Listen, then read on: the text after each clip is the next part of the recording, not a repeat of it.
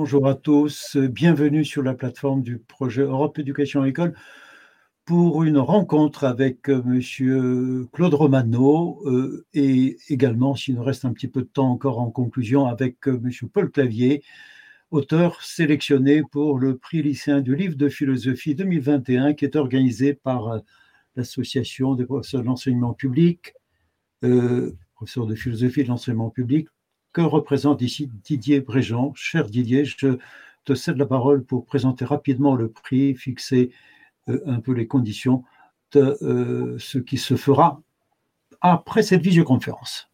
Alors euh, oui, pour présenter le, prix, eh bien déjà je rappelle que tous les élèves qui participent peuvent bien sûr voter. Ils votent pour le livre eh bien qu'ils préfèrent.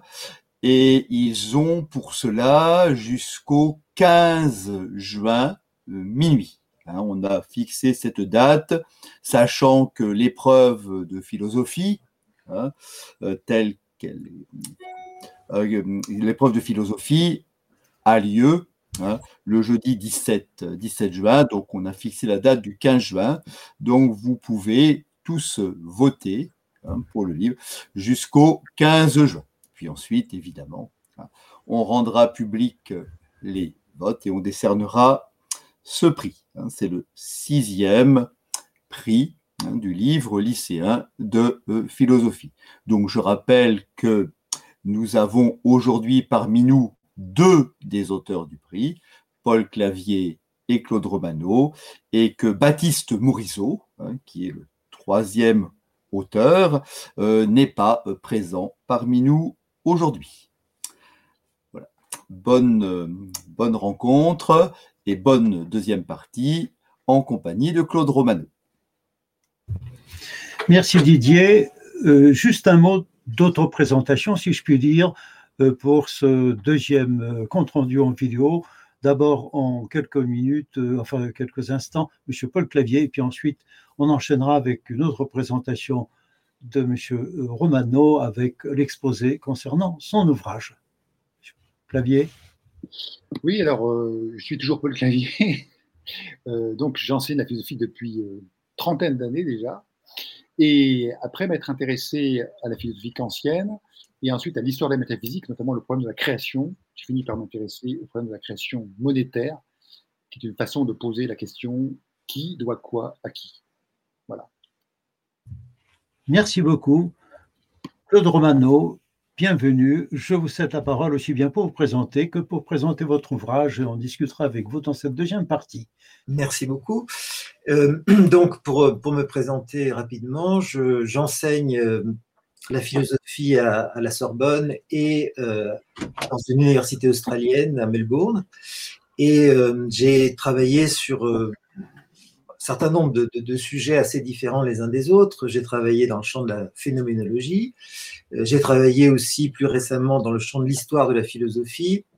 Euh, et donc, le livre que je vais vous présenter est encore euh, un peu différent puisque il aborde une question tout à fait traditionnelle en un sens, mais peut-être selon un biais, selon un angle un petit peu moins traditionnel. Donc cette question, c'est la question de la liberté. Je suppose que tous, vous avez eu des cours consacrés à, la liberté.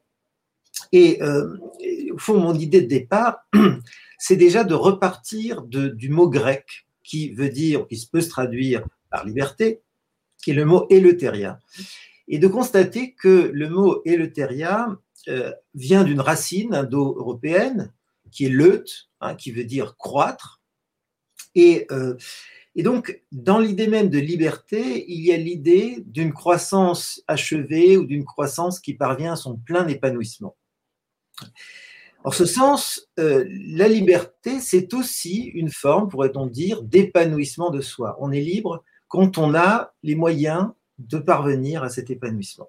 Or, si on accepte cette idée, en tout cas, si on accepte de, creuser un peu cette idée, euh, on on, peut à ce moment-là considérer le problème finalement assez classique de l'accord avec soi-même. Est-ce que l'accord avec soi-même n'est pas une dimension fondamentale de, la liberté? Pour essayer de, d'expliquer un petit peu ce que je veux dire par là, il faut, je crois, d'abord distinguer plusieurs concepts de liberté, et notamment deux grands concepts. le premier, c'est ce qu'on appelle la liberté d'action. Hein, si je suis prisonnier dans une cellule, eh bien, je n'ai pas la liberté d'action parce que je ne peux pas faire ce que je veux. Hein, je ne peux pas sortir et aller faire le marché. Mais il y a un autre concept de liberté qui est le concept de liberté de la volonté, hein, on, l'appelle parfois comme ça, qui veut dire avoir la volonté que l'on veut avoir, d'une certaine façon. Alors, c'est à ce second niveau-là, c'est-à-dire d'une liberté qui porte sur, alors peut-être pas seulement sur la, liberté, sur la volonté, mais aussi sur d'autres facultés comme le désir, c'est au niveau de ce, de ce second problème que je me situe pour essayer de donner consistance à ce que j'appelle la liberté intérieure. Euh, et pour essayer de comprendre au fond ce qu'est cette liberté intérieure. Alors, repartons d'abord de, peut-être ce qui a été le grand modèle, hein, un modèle très dominant dans l'histoire de la philosophie occidentale pour penser justement cette liberté intérieure. Ce modèle, je le trouve chez Platon, mais aussi chez de nombreux philosophes qui ont prolongé hein, le, geste de Platon. Par exemple par les stoïciens, mais euh, beaucoup d'autres exemples pourraient, être donnés. Quelle est l'idée de, Platon? Eh bien, la liberté intérieure, dit-il, c'est une forme de maîtrise de soi, enkrateia, notion très importante dans, la philosophie grecque, hein, le fait de régner sur soi-même, littéralement, d'être son propre maître, on pourrait dire aussi. Et qu'est-ce que ça veut dire à ce moment-là Être son propre maître? Platon, euh, voyez le paradoxe, si je suis mon propre maître, si je règne sur moi-même, ça veut dire aussi que je suis soumis à moi-même, hein, que je suis mon propre serviteur. Donc, il se produit une espèce de dédoublement à l'intérieur de moi. Et comment penser ce dédoublement? Comment est-ce que je peux à la fois être mon maître et mon serviteur? Pour essayer, au fond, de donner une réponse à cette question, Platon propose de hiérarchiser les facultés de l'âme et de dire que ce qui domine, c'est la faculté rationnelle, traduisons comme ça, hein, le logisticon, et que euh, ce qui est dominé ou ce qui est soumis, ce sont les autres facultés, qu'il appelle dans la, tripartition la plus classique dans son œuvre, le thumos et l'épitumia, c'est-à-dire, disons, le courage et le désir, les désirs, le désir déréglé. Hein, ce qui, donne le, le fameux mythe de l'attelage ailé du Phèdre, que vous avez certainement tous en tête, hein, dans lequel il y a un cheval euh, qui, enfin, le cocher représente le, logos, hein, ou le logisticon, la partie rationnelle de l'âme. Euh, les deux autres chevaux représentent l'un le courage, c'est celui qui veut s'élever vers le ciel, et l'autre, au contraire, les désirs déréglés, animaux, hein, celui qui tire l'attelage vers la terre.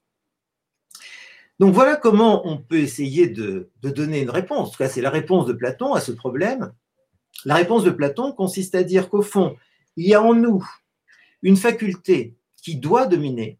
Hein, si nous voulons établir une forme de justice à l'intérieur de notre âme sur le modèle de la justice dans la cité, cette faculté qui doit dominer, c'est le logos. Et cette faculté, elle est ce qu'il y a de proprement humain dans l'âme. Euh, c'est pourquoi, d'ailleurs, Platon euh, appellera parfois euh, le logos l'homme intérieur. Et puis d'autre part, il y a d'autres facultés qui, elles, ressemblent plutôt à des facultés animales. Hein, nous sommes traversés comme ça de facultés tout à fait différentes. Et ces facultés, eh bien, pour qu'il y ait maîtrise de soi, il faut qu'elles soient soumises, hein, il faut qu'elles soient subordonnées à cette faculté du logos. Platon euh, trouve un modèle qui probablement à l'époque grecque était euh, extrêmement évident et connu de tous, qui est euh, ce passage fameux dans lequel, à la fin de l'Odyssée, Ulysse qui rentre grâce à Athéna, qui l'a déguisé en, vieillard, vous connaissez toute cette histoire, en mendiant, quand il revient donc dans son palais, euh, et qu'il euh, revoit Pénélope et qu'il s'aperçoit aussi que dans son palais, il y a tout un ensemble de prétendants qui euh, veulent en fait prendre sa place et qui veulent obtenir la main de Pénélope. Il est comme ça, il, loge dans un petit coin, on lui a laissé comme ça une sorte de grabat sur lequel il peut s'allonger, et il entend à ce moment-là les servantes qui euh, rient et qui se précipitent dans la chambre des prétendants.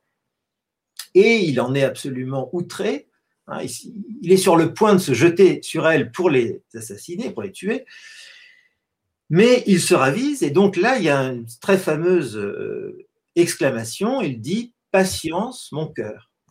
Patience, mon cœur. Donc, qu'est-ce qui se passe? Ben, Il se passe finalement ce, que, euh, ce dont on parlait, c'est-à-dire une opération d'enkrateia, de maîtrise de soi. Hein, il, maîtrise en quelque sorte cette tendance, ce désir qu'il avait de s'élancer vers euh, ses servantes pour les mettre à mort. Alors, il faudrait comparer ce que dit Homère et ce que dit Platon, mais je ne, je ne le ferai pas. Ce qui, ce qui m'intéresse, c'est qu'ici, on a bien euh, si on reprend du, moins l'interprétation platonicienne de, ce passage d'Homère, hein, on a l'idée que l'accord avec soi, qui va de pair avec la liberté véritable, est une sorte d'harmonie, un symphonia, dit, dit, Platon, qui est intérieure à l'âme et qui résulte donc d'un rapport juste entre ces différentes facultés. Et on a d'autre part l'idée que euh, pour qu'il y ait cette liberté intérieure, il faut qu'une faculté, considérée comme intrinsèquement libre, le logos, euh, confère ou transfère cette liberté aux autres facultés, ce qui ne peut se faire que si elle est en position hiérarchiquement supérieure et si les autres facultés sont en position inférieure. Alors évidemment, ça pose beaucoup de questions, cette façon de comprendre l'accord intérieur et donc la liberté intérieure. Euh, d'abord, ça pose la question de savoir s'il y a une de nos facultés qui serait intrinsèquement libre ou libre par nature. Dans le cas de Platon, le, logos. D'autre part, ça, pose la question de savoir si la liberté peut être comprise, la liberté intérieure, peut être comprise comme une forme de pouvoir sur soi. Et avec le, finalement le paradoxe que je rappelais tout à l'heure, si on, a du pouvoir sur soi, alors on est aussi subordonné à ce pouvoir comment se fait-il qu'on puisse identifier l'homme tout entier à la partie en lui qui domine et qu'on ne l'identifie pas plutôt à la partie en lui qui est dominée? C'est un problème. Et d'autre part, plus généralement, est-ce que la partie peut équivaloir au tout? Parce qu'au fond, dans cette conception platonicienne, on nous dit que euh, la raison, c'est nous-mêmes. Donc la raison, la partie, équivaut au tout. Est-ce que euh, cette affirmation est juste? Est-ce que finalement les désirs que nous avons euh, ne sont pas autant nôtres que la faculté que nous avons, par exemple, d'évaluer ou de juger ces désirs? Voilà la question, me semble-t-il, que pose ce type de conception. Alors cette conception, bon, il faudrait le montrer, mais j'ai pas trop le temps. Euh, elle traverse toute l'histoire de la philosophie jusqu'à la philosophie contemporaine la plus récente. Il y a euh, un autre petit point qu'il faut que je rappelle, euh, que peut-être vous avez vu en cours, parce que c'est un point qui est, relativement classique. Euh, il y a deux grandes familles, on pourrait dire, de théories de la liberté. Il y a des théories qu'on appellerait, dans le vocabulaire actuel, compatibilistes, et il y a des théories qu'on appellerait incompatibilistes. Alors, qu'est-ce que c'est qu'une théorie compatibiliste? Elle consiste tout simplement à dire que le fait que lorsque nous faisons des choix ou euh, lorsque nous agissons, nous le faisons à partir de raisons qui déterminent ce que nous allons faire, ne contredit absolument pas la liberté. Donc, que euh, ce que nous allons faire soit déterminé par les raisons que nous suivons ne nous empêche absolument pas d'être libres. Il y a un exemple célèbre dans le stoïcisme pour illustrer cette idée. Hein, euh, c'est une anecdote qui, parle de Zénon de Citium, le fondateur du portique, qui dit ceci. Zénon, dit-on, fouettait un esclave pour avoir volé. Celui-ci disait C'est mon destin de voler. Et Zénon de répliquer et d'être fouetté. Qu'est-ce qu'il s'agit d'illustrer? Ben, Vous voyez qu'ici, euh, Zénon ne nie pas du tout ce que dit l'esclave. Il ne nie pas que l'esclave était déterminé à voler. Pourquoi est-ce qu'il était déterminé à voler? Bah, Parce qu'il était dans une certaine situation et que d'autre part, il était un certain type d'individu. Il avait un certain caractère moral, par exemple un caractère moral qui lui faisait penser que le vol n'était pas un mal ou que c'était son bon droit de voler.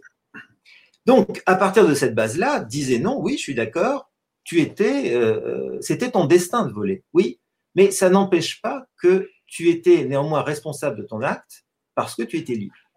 Voilà le, compatibilisme typique. Il n'y a pas de contradiction entre d'un côté le fait d'être déterminé et de l'autre le fait d'être libre. Alors que, veut dire dans ces conditions le fait d'être libre? Me demanderiez-vous peut-être Eh bien, ça consiste simplement à être soi-même la cause de son acte. Même si cet acte est déterminé depuis toujours, même s'il est écrit quelque part sur le grand rouleau, comme dit Diderot, que euh, tel jour, à telle circonstance, vous voleriez, ça ne vous empêche pas d'être libre. Pourquoi? Parce que tout simplement, hein, nos actes répondent à des raisons. Hein, et donc, nos actes sont faits en fonction euh, d'une situation qui est la nôtre et d'un caractère moral qui est le nôtre.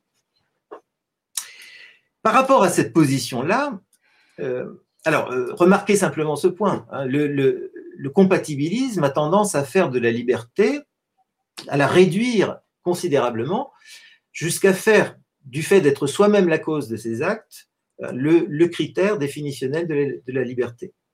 Mais ça veut dire, au fond, que même si tout était déjà écrit d'avance, je ne resterai pas moins libre.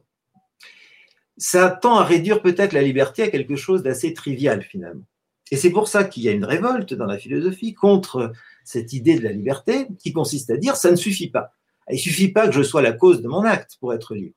Il faut encore que j'eusse pu agir différemment que je n'ai agi. Il faut donc qu'il y ait plusieurs scénarios possibles Hein, dans le cours du monde. Et donc, euh, on a là une autre conception qui nous dit qu'au fond, si je n'aurais pas pu agir différemment de la manière dont j'ai agi, hein, je ne peux pas être dit libre. C'est ce qu'on appellerait la conception incompatibiliste, ou parfois on dit aussi euh, libertarienne de la liberté. Le problème de cette conception, c'est un problème opposé à celui de la conception précédente. Elle ne rend pas la liberté triviale, mais elle a plutôt tendance à la rendre chimérique. Pourquoi? Eh bien parce que si, euh, si je peux toujours agir différemment ou vouloir différemment de la manière dont j'ai agi ou voulu, alors cela implique que je peux toujours vouloir à l'encontre de mes meilleures raisons ou que je peux toujours vouloir à l'encontre des tendances de mon caractère. Et alors là, la question qui se pose, c'est euh, comment faites-vous hein, euh, Comment faites-vous pour euh, vouloir à l'encontre de vos meilleurs motifs? Alors c'est évidemment une question philosophique qui, a été très développée. Descartes, par exemple, dans la lettre au Père Mélan, dans une de ses lettres au Père Mélan, dans plusieurs d'ailleurs, aborde ce, ce, problème. Est-ce qu'on peut vouloir contre ses meilleurs motifs? Quoi qu'il en soit, vous voyez que on a deux positions qui sont opposées mais euh, qui peut-être ont toutes deux sont toutes deux insatisfaisantes parce que d'un côté, la, liberté devient quelque chose de trivial, de l'autre, la liberté devient peut-être quelque chose de chimérique. Et, et surtout, hein, aucune de ces deux écoles, au fond, ne parvient vraiment à rendre compte de ce qui est le point central, à mon avis, pour une doctrine de la liberté intérieure, c'est de comprendre non seulement, bien sûr, que nous sommes à l'origine de nos volontés, mais aussi que nous devons, pour être libres, pour ainsi dire, nous reconnaître dans notre volonté. Hein, il faut que nous n'ayons pas l'impression que notre volonté s'est emparée de nous et nous contraint à des choses. Hein, une volonté compulsive, par exemple. Alors, un auteur qui a souligné beaucoup ça, c'est donc un auteur contemporain, mais il faut combien il me reste de temps, pardon, je n'ai pas bien regardé. J'arrive vers la fin, non J'ai l'impression. Encore deux, trois minutes pour votre présentation. Bon. Alors, euh, donc il y a un auteur qui, s'est beaucoup penché sur ces questions, un auteur contemporain américain, euh, qui euh, s'appelle Harry Frankfurt, et qui a justement pris très au sérieux cette question de comment pouvons-nous nous reconnaître dans notre volonté.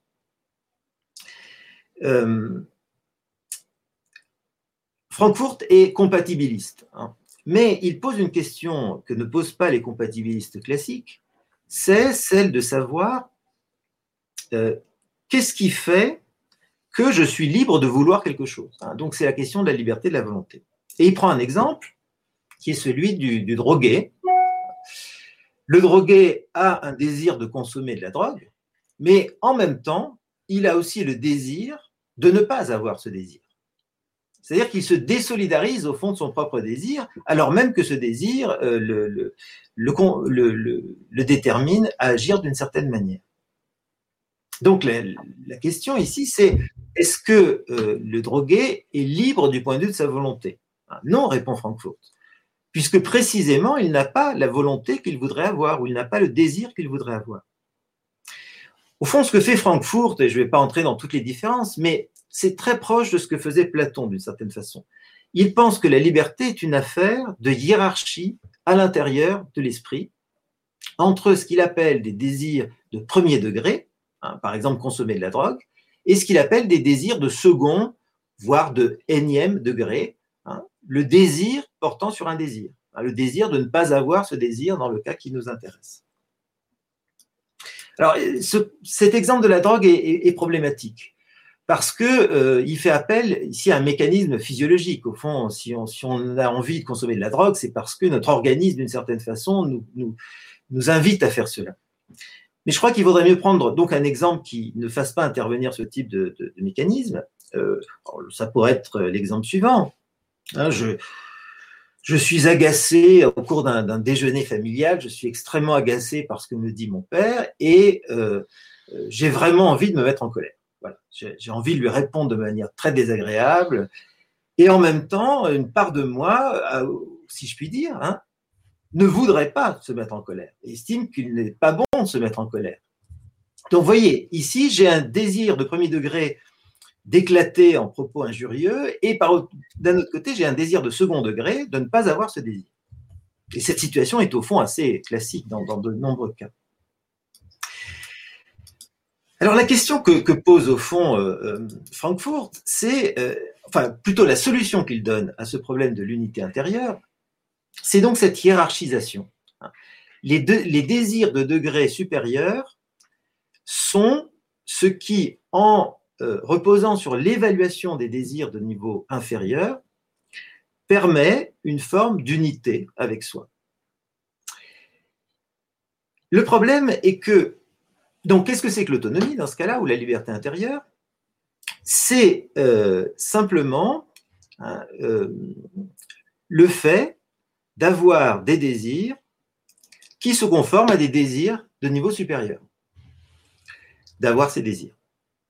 Alors, le problème qui se pose ici, c'est mais euh, comment est-ce que, pourquoi est-ce que les désirs de degré supérieur seraient-ils plus miens les désirs de degré inférieur.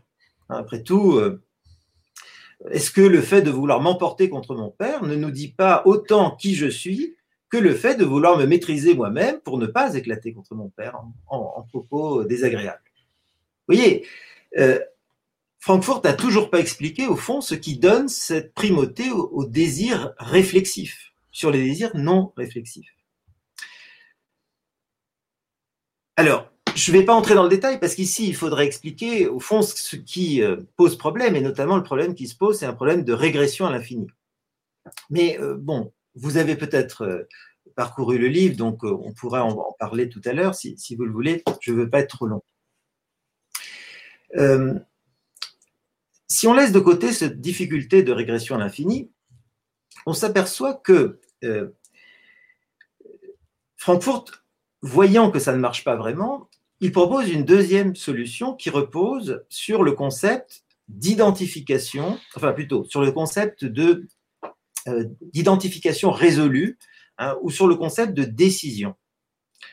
Il, dit que la décision que j'ai euh, d'endosser ou non un certain désir, par exemple, est ce qui détermine ce que la personne veut réellement, euh, contrairement au désir de niveau inférieur.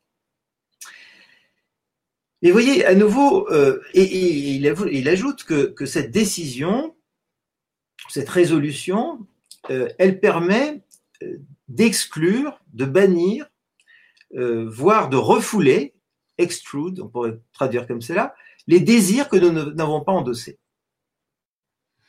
Et ici, je pense que la question qu'il faut poser à, Frankfurt, c'est un peu la même que celle que je posais à Platon.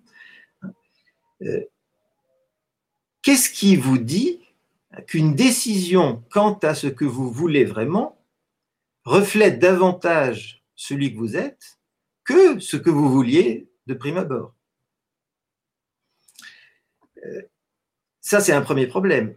Si je suis ambivalent, c'est-à-dire si je n'arrive pas à me décider vraiment, si je veux à la fois une chose et son contraire, en quoi est-ce que le fait de décider va me faire sortir réellement de l'ambivalence? Car on pourrait dire que la décision, en éliminant ou en excluant les désirs de premier degré, bah, au fond, euh, accroît l'ambivalence plutôt qu'elle ne la dissipe.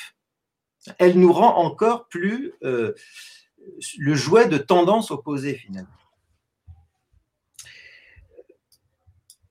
Et euh, cela pour une raison finalement assez simple, c'est que décider de quelque chose, c'est créer une intention pour une certaine action. Mais qu'en décidant, euh, la décision ne garantit pas que cette intention sera réalisée. Je peux décider euh, de m'engager dans la marine et puis en fait, je ne le ferai pas.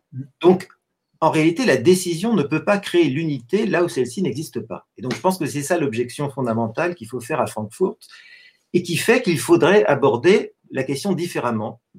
C'est ce que je fais dans toute la fin du livre, euh, mais je ne vais pas vous raconter la fin parce que quand même, sinon vous allez vous, ennuyer beaucoup en lisant. Non, en, deux mots simplement, c'est ainsi qu'on peut introduire un autre type de solution que j'appelle donc euh, une conception non hiérarchique de la liberté intérieure.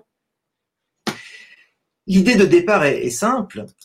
Il n'y a pas de hiérarchie entre les facultés qui ferait que les unes seraient plus libres que les autres. Notre jugement peut être en fait aussi aliéné et donc aussi peu libre au niveau de notre jugement qu'au niveau de nos désirs. Je peux avoir simplement intériorisé des normes sociales euh, et juger en fonction de ces normes, alors qu'au fond, les désirs que j'exprime, eux, sont véritablement les miens. C'est une situation tout à fait concevable. Donc, ça veut dire que la solution hiérarchique ne, fonctionne pas réellement. Alors, qu'est-ce que, serait à ce moment-là la liberté intérieure? Eh bien, ça consiste plutôt, je crois, justement à ne rejeter aucun des motifs qui nous conduit à décider et à agir, mais à les intégrer tous autant que possible à la décision. C'est-à-dire, d'une certaine manière, de se replacer soi-même au centre de son système euh, de motivation ou de, raison pour n'en exclure aucune précisément. Et j'essaie de montrer que c'est peut-être comme ça qu'on peut comprendre le choix de, la princesse de Clèves dans le roman de Madame de Lafayette. Euh, on pourra y revenir si vous voulez dans, la discussion. Voilà, j'ai été peut-être un petit peu trop long, je vous prie de m'en excuser. Merci beaucoup, Monsieur euh, Ronaldo. Je me tourne vers les élèves peut-être en premier lieu vers le lycée Antonin Artaud à Marseille. Souhaitez-vous prendre la parole maintenant? Bonjour. D'abord, une question assez précise. Euh, au début de votre œuvre, euh, dans l'introduction ou le premier chapitre, vous faites une comparaison entre la hiérarchie humaine et euh, la société athénienne. Mais en quoi cette, cette comparaison-là serait plus cohérente qu'avec une autre société plus moderne, par exemple? Alors, je ne sais pas à quel passage vous, pensez, parce que je, parle effectivement de l'analogie, de mais cette analogie, elle sous-tend la République de Platon, c'est pas moi qui parle.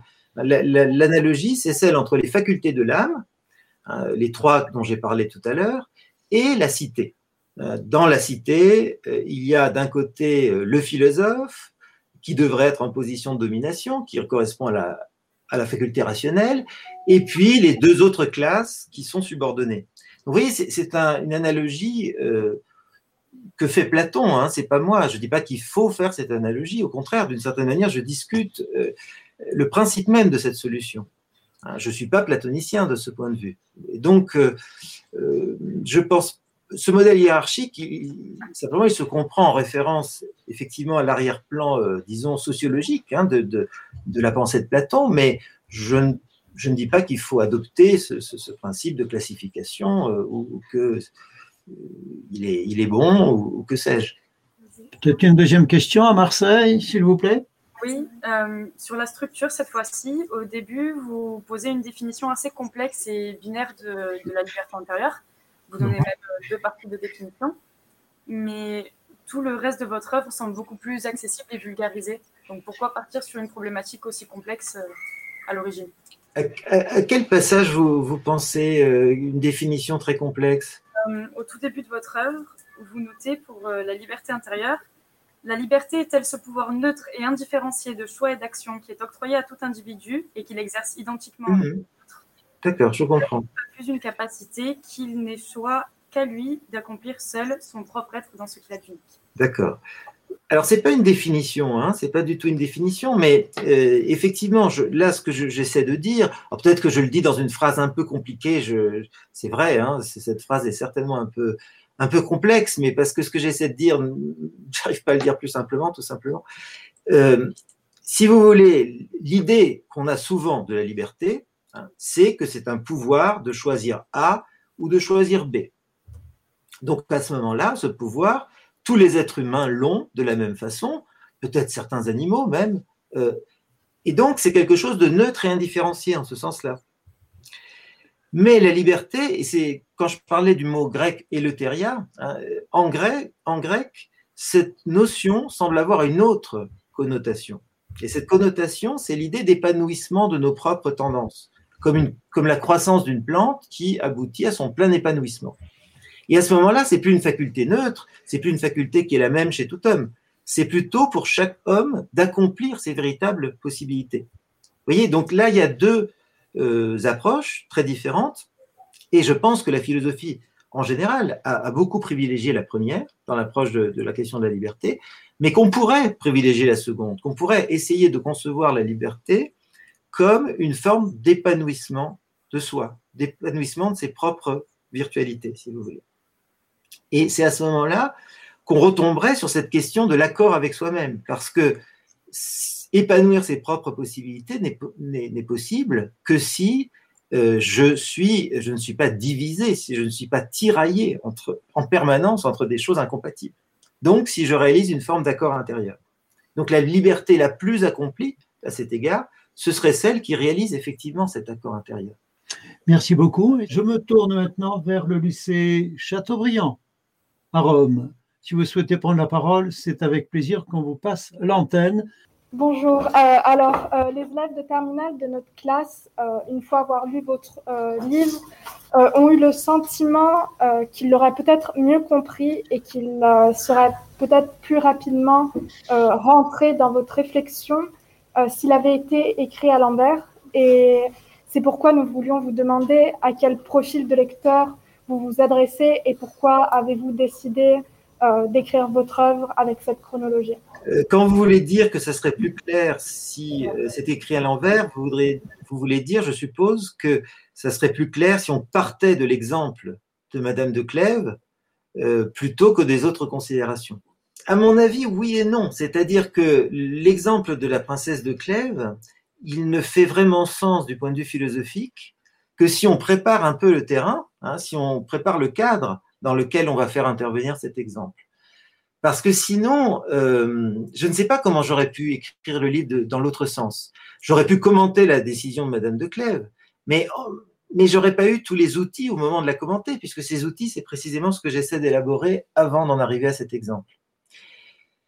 Donc il me semble, mais euh, tout livre peut être écrit de, différentes manières, hein, mais il me semble que, cet ordre-là, c'est celui qui permet, au fond, de donner à cet exemple littéraire qui par ailleurs évidemment n'est pas conçu par euh, Madame de Lafayette pour faire de la philosophie, mais pour tout à fait autre chose, de lui donner au fond tout son poids euh, et, de, lui donner un statut peut-être plus philosophique, justement parce que tout ce qui précède permet de lui donner ce statut. Mais je reconnais que ce livre est un livre, bah, je n'aurais jamais pensé, pour être tout à fait franc avec vous, qu'il puisse être sélectionné pour un, pour un prix euh, littéraire, euh, enfin philosophique, euh, décerné par, par des lycéens. Donc je, ne l'avais évidemment pas écrit dans cette intention, je n'avais aucune idée. Quand on écrit un livre, généralement, on n'a pas forcément un, un lectorat très clair à l'esprit. On, essaie d'abord, surtout, de, s'éclaircir pour soi-même un certain nombre d'idées, enfin de on essaie de s'expliquer à soi-même des choses, au fond. C'est ça euh, la démarche philosophique. Donc après, s'il y a des lecteurs qui sont assez patients pour nous suivre, on en est très heureux et, très, et on est plein de gratitude. Mais euh, moi, je ne pense pas spécialement à, un lecteur déterminé quand j'écris un livre. Merci. Continuez. Euh, au Chateaubriand, s'il vous plaît. Oui, alors par ailleurs, au regard de ce que vous avez dit au tout début, euh, quand vous parliez de la théorie compatibiliste et incompatibiliste, il y a une phrase dans la page 22 de votre livre qui nous a un peu posé problème. Et euh, je vais vous la lire si vous le permettez, vous pourrez peut-être nous éclairer. Vous demandez donc s'il est nécessaire de supposer que l'agent aurait pu agir autrement qu'il n'a agi pour pouvoir lui accorder une liberté. Et vous dites, comme on le sait, les compatibilistes répondent par l'affirmatif et les libertariens par la, par la négative. Et c'est cette phrase qui nous pose. Euh, ah, c'est cette phrase qui vous pose problème. Alors, Bon, euh, c'est une, euh, c'est une façon classique dans, dans, le français écrit, littéraire, de dire euh, les compatibilistes répondent oui, les, les, incompatibilistes répondent non, tout simplement. Simplement, bon, cette formule, crois pas qu'elle soit empoulée, mais disons, elle est facilement employée à l'écrit pour dire ça, mais au fond, c'est tout ce que ça veut dire. Hein. Donc, Alors, oui, je vous en prie. Pardon, excusez-moi. Alors, ma question, ce serait, mais les compatibilistes suppose nécessaire que l'agent aurait pu agir autrement qu'il n'agit pour le pour euh, pour euh, le enfin, qu'il soit libre? Les compatibilistes pensent qu'il n'est pas nécessaire de, de, pouvoir agir différemment de la manière dont on a agi pour être libre. Les incompatibilistes pensent que c'est nécessaire. C'est-à-dire, ils supposent que pour qu'il y ait liberté, il faut qu'il y ait une pluralité de cours du monde possible. Euh, j'ai fait ça, mais j'aurais pu faire ça et encore ça. Et, voilà. Donc, euh, les compatibilistes hein, pensent que la liberté n'est pas incompatible avec le destin ou avec le déterminisme, alors que les incompatibilistes pensent que la liberté est incompatible avec le déterminisme. Merci. Y a-t-il une troisième question à Rome? Je passe maintenant l'antenne au lycée Henri Matisse. Avant, si vous voulez bien euh, éventuellement euh, vous exprimer. Bonjour. Euh, vous terminez votre livre en faisant une référence à un choix qui se trouve être celui d'une femme. Mhm. Et donc, elle fait le choix de renoncer à sa passion. donc, on peut aussi se demander si ce choix, il est lié. Enfin, elle fait ce choix par rapport à un groupe social qui va entendre cette décision ou c'est finalement un choix personnel Et est-ce que vous pensez que par euh, nos délibérations, on peut se trouver soi? Alors, euh, je pense, enfin, c'est comme ça que le, le, roman de Madame de Lafayette. Je pense que ce choix à la fin du roman est éminemment personnel. Je, pense même que c'est parce qu'il est extraordinairement personnel que souvent on n'a pas compris ce choix. Hein, que certains lecteurs, alors il y a plusieurs types de, critiques qu'on a pu formuler à l'encontre de, Madame de Clèves. Une première critique consiste à dire, euh, à faire état d'une prétendue froideur. Hein. on se dit que euh, euh, au fond, elle n'éprouve pas vraiment un amour si, fort que ça pour Monsieur de Nemours, et c'est pour ça qu'elle peut y renoncer. une autre critique, c'est qu'elle succombe à l'orgueil, qu'elle est incapable d'abandon de soi. Enfin, on a tout dit sur ce choix. Or, ce qui me semble euh, un aspect important, c'est que euh, ce choix est au contraire opaque pour tous parce que il est absolument singulier ce choix. Et il est absolument singulier parce que euh, la princesse de Clèves, elle essaie justement de tenir ensemble, dans sa résolution, comme elle l'appelle, plusieurs motivations qui sont très personnelles. La première motivation, elle le dit, c'est que euh, elle a besoin d'une forme de repos. Alors, qu'est-ce que c'est que ce repos? Ben, Clairement, elle, n'accepte pas de, vivre constamment dans l'angoisse que Monsieur de Nemours, qui est, euh, qui est, comme vous le savez, quelqu'un qui a beaucoup de, qui a beaucoup séduit dans sa vie, euh, elle, elle, ne veut pas vivre dans l'angoisse, au fond, qu'il la trouve. Ça, c'est un premier, premier aspect. Deuxième motivation très particulière, elle n'a pas aimé son mari, qui est désormais mort, mais euh, elle, a, reconnu que euh, lui l'avait vraiment aimé et avait fait tout ce qu'il pouvait pour elle. Donc, elle veut rester fidèle à la mémoire de son, mari. Alors, euh, donc il y a un certain nombre de motivations. Et d'autre part, troisième motivation, il faut aussi l'ajouter, elle dit, mais euh, je ne peux pas renoncer à mon amour pour vous. Hein, c'est-à-dire que cet amour, je ne le contrôle pas. Donc je continuerai de toute façon à vous aimer, quelle que soit ma décision. Et donc vous voyez, ces trois euh, motifs sont manifestement incompatibles les uns avec les autres. Le choix qu'elle fait est une sorte de synthèse absolument singulière entre ces différents motifs. Et c'est parce, qu'elle est parce que c'est cette synthèse absolument singulière qu'on ne comprend pas ce choix. Alors ça vaut de certains critiques qui euh, blâment Madame de Clèves pour telle ou telle raison, mais ça vaut aussi et surtout du personnage, de l'autre grand personnage du roman, c'est-à-dire du, du, duc de Nemours. Et le duc de Nemours, quand elle lui annonce sa résolution, comme elle dit, il a au fond une attitude extraordinairement condescendante, hein, qui rejoint la question que vous soulevez à propos du fait que c'est une femme. Il a une réaction condescendante et il lui dit Mais euh, c'est pas possible, vous pouvez pas prendre cette décision-là, c'est absurde. Donc, au fond, hein, ce que veut mettre en évidence à travers ce personnage féminin, justement, Madame de Clèves, c'est euh, euh, donc un personnage qui, qui, qui est d'une certaine façon méprisée aussi par l'homme qu'elle aime, elle veut mettre en lumière, je crois, l'absolue singularité d'une décision lorsque cette décision doit, en quelque sorte, correspondre à l'être même de la personne, dans sa singularité absolue. Et donc, on peut dire que l'incompréhension qui est celle des lecteurs est aussi celle des personnages, et fait de cette décision quelque chose d'absolument mystérieux, d'absolument opaque et en même temps de tout à fait transparent parce que la princesse de Clèves, elle dit quels sont ses motifs. C'est pas qu'elle veut les dissimuler, au contraire, elle les dit très clairement. Donc c'est un exemple, si vous voulez, pour le genre de conception non hiérarchique euh, de la liberté intérieure que je propose. Hein. Justement parce qu'ici, on a une synthèse singulière, mais qui est aussi, comme toute synthèse, euh, une forme de conciliation problématique entre différents types de motivations. Mais ce n'est pas le jugement qui l'emporte sur le désir. C'est trop simple comme explication.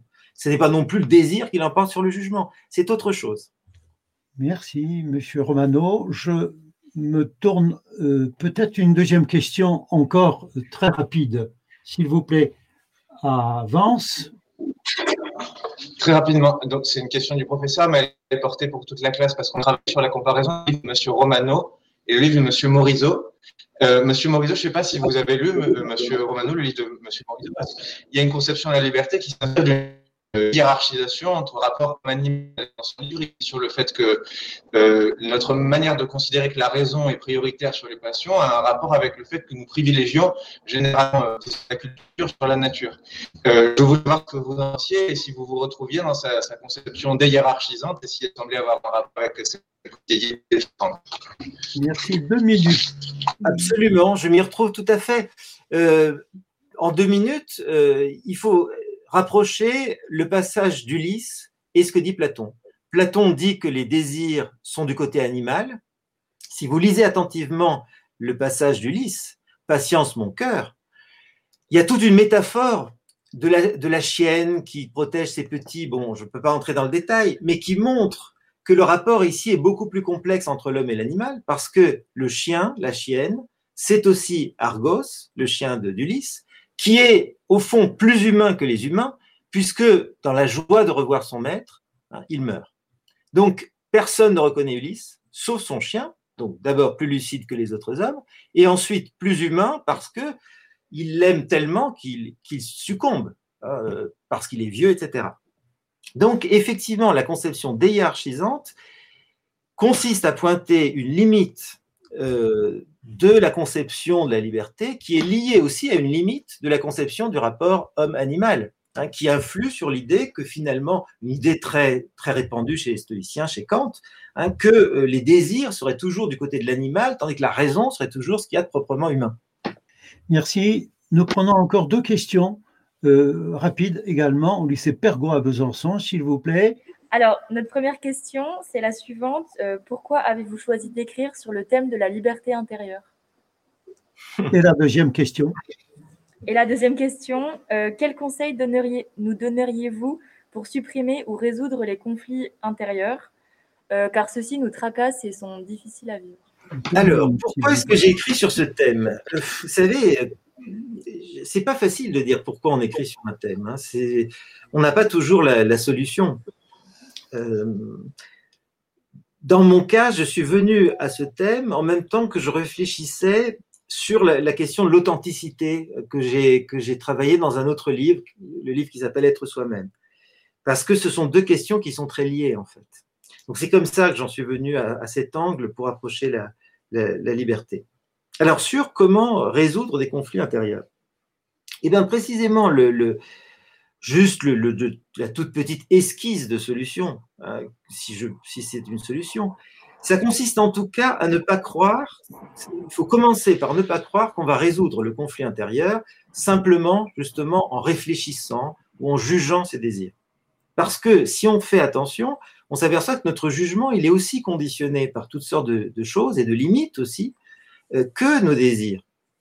Donc, le seul conseil que je donnerais, c'est essayer de vous replacer au centre de vos motivations, de n'en éliminer ou de n'en écarter aucune, et euh, de vous demander par quelle synthèse singulière vous pouvez les intégrer toutes. Et à ce moment-là, vous prendrez une décision qui reflète absolument la singularité de celui que vous êtes. Donc voilà, euh, évidemment, vous me direz, c'est plus facile à dire qu'à faire. Oui, oui, c'est vrai, c'est plus facile à dire qu'à faire. Merci beaucoup. Euh, je me permets de poser une question à M. Paul Clavier en une minute, s'il pouvait me répondre, et puis je laisserai le soin à Didier de poser sa question à lui, à Claude Romano, et puis d'organiser une conclusion. Pour ma part, la monnaie, c'est un moyen qui nous permet d'acheter beaucoup de choses, n'est-ce pas? Est-ce qu'on peut tout acheter, comme se demandent parfois les élèves auxquels on donne ce sujet de dissertation avant le bac. Peut-on tout acheter?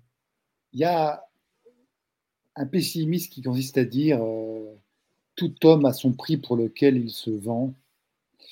Il y a une pièce de Dürrenmatt, euh, La visite de la vieille dame, dans laquelle elle dit Mais avec de l'argent, on peut s'offrir un ordre du monde on peut tellement conditionner les biens et les personnes que le bien devient le mal, etc. Je pense que le changement de représentation de ce qu'est la monnaie peut nous aider à sortir de ce pessimisme. Mais euh, c'est un pessimisme qui est la trame de, toutes les histoires de trahison, euh, toutes les histoires de mafia, etc. C'est-à-dire que euh, finalement, l'argent permet tout d'acheter, l'amour, la vie d'autrui. Il y, y, a un rêve de toute puissance dans l'argent. C'est-à-dire que si même vous pouvez, c'est ce que dit Clara Adanasian dans, dans la vie de la vie d'âme, vous offrir à une Weltordnung, un ordre du monde. Alors vraiment, c'est la toute-puissance absolue.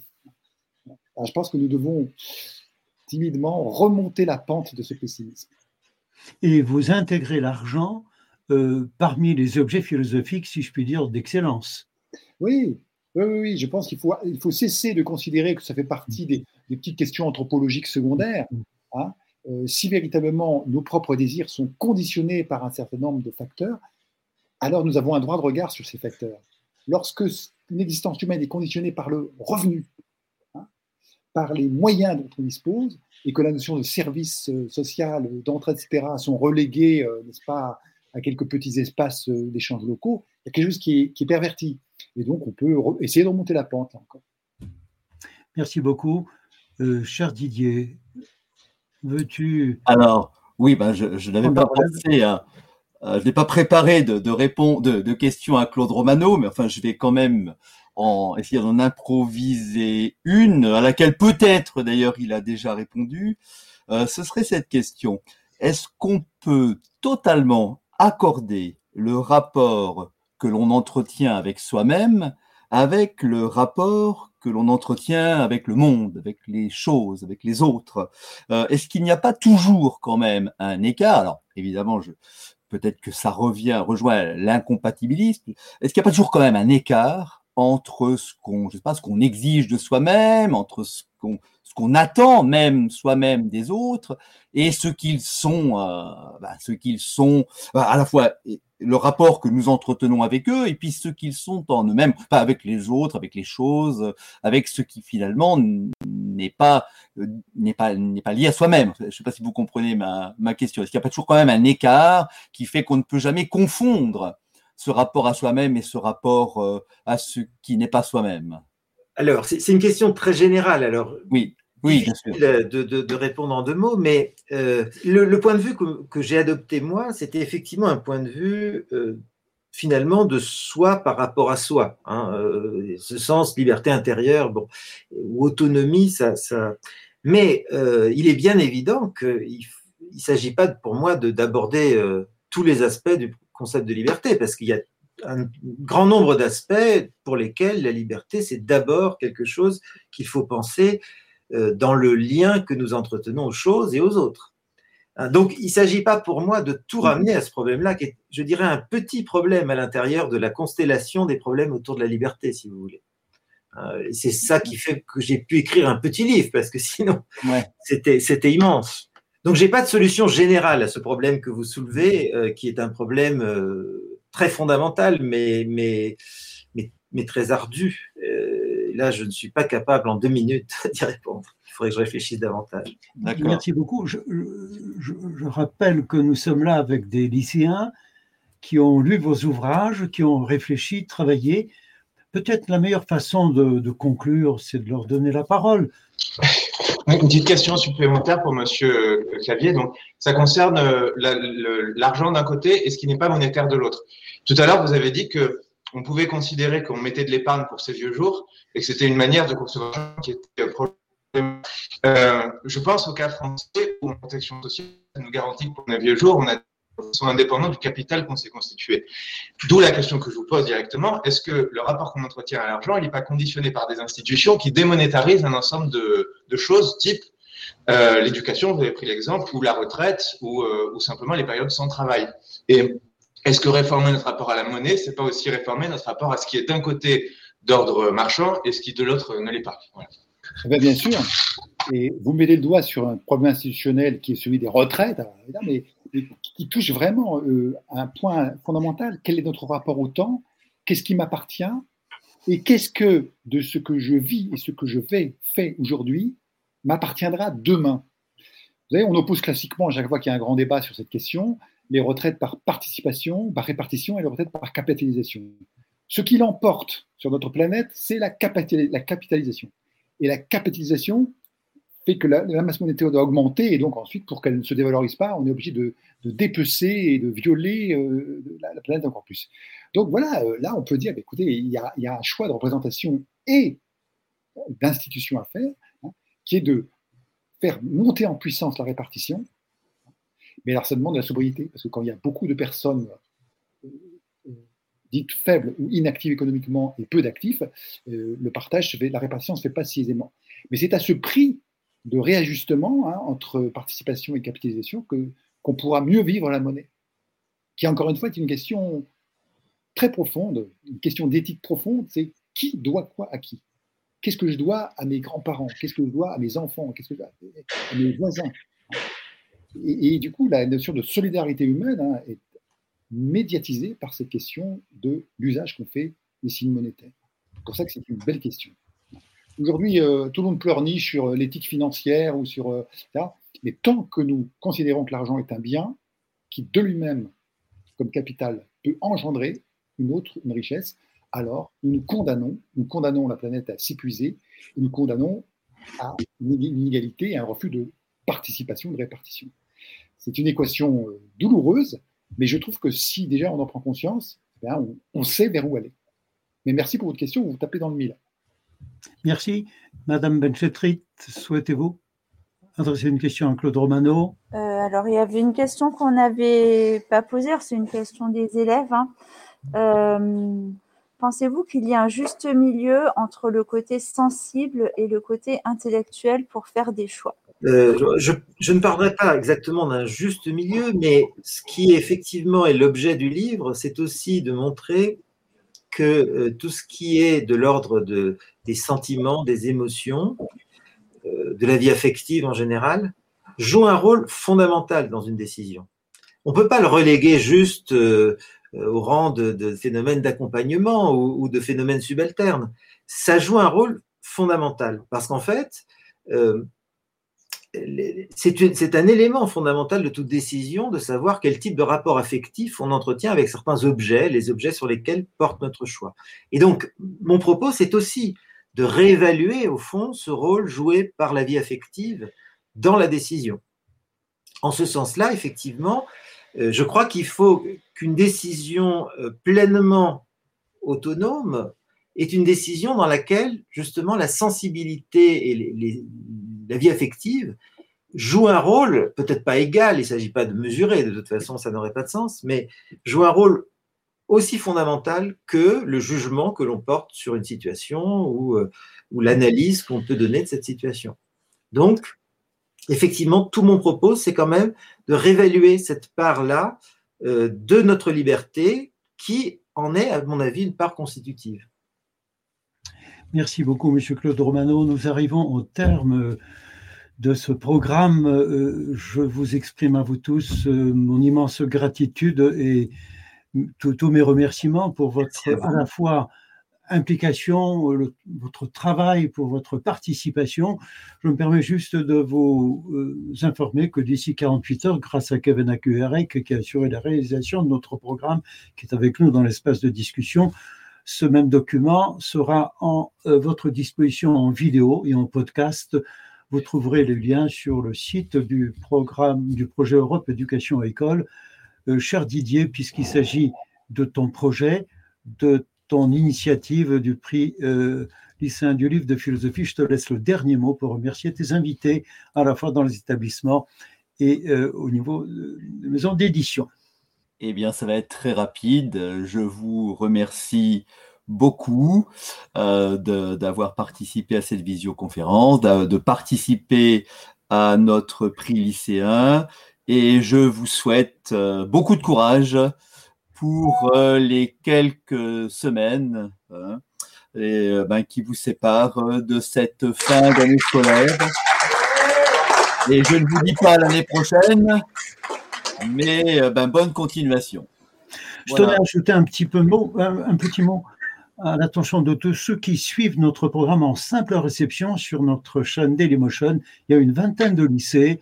Je les remercie pour leur fidélité et. Bah, on les remercie également. Une très bonne fin d'année scolaire et beaucoup de succès.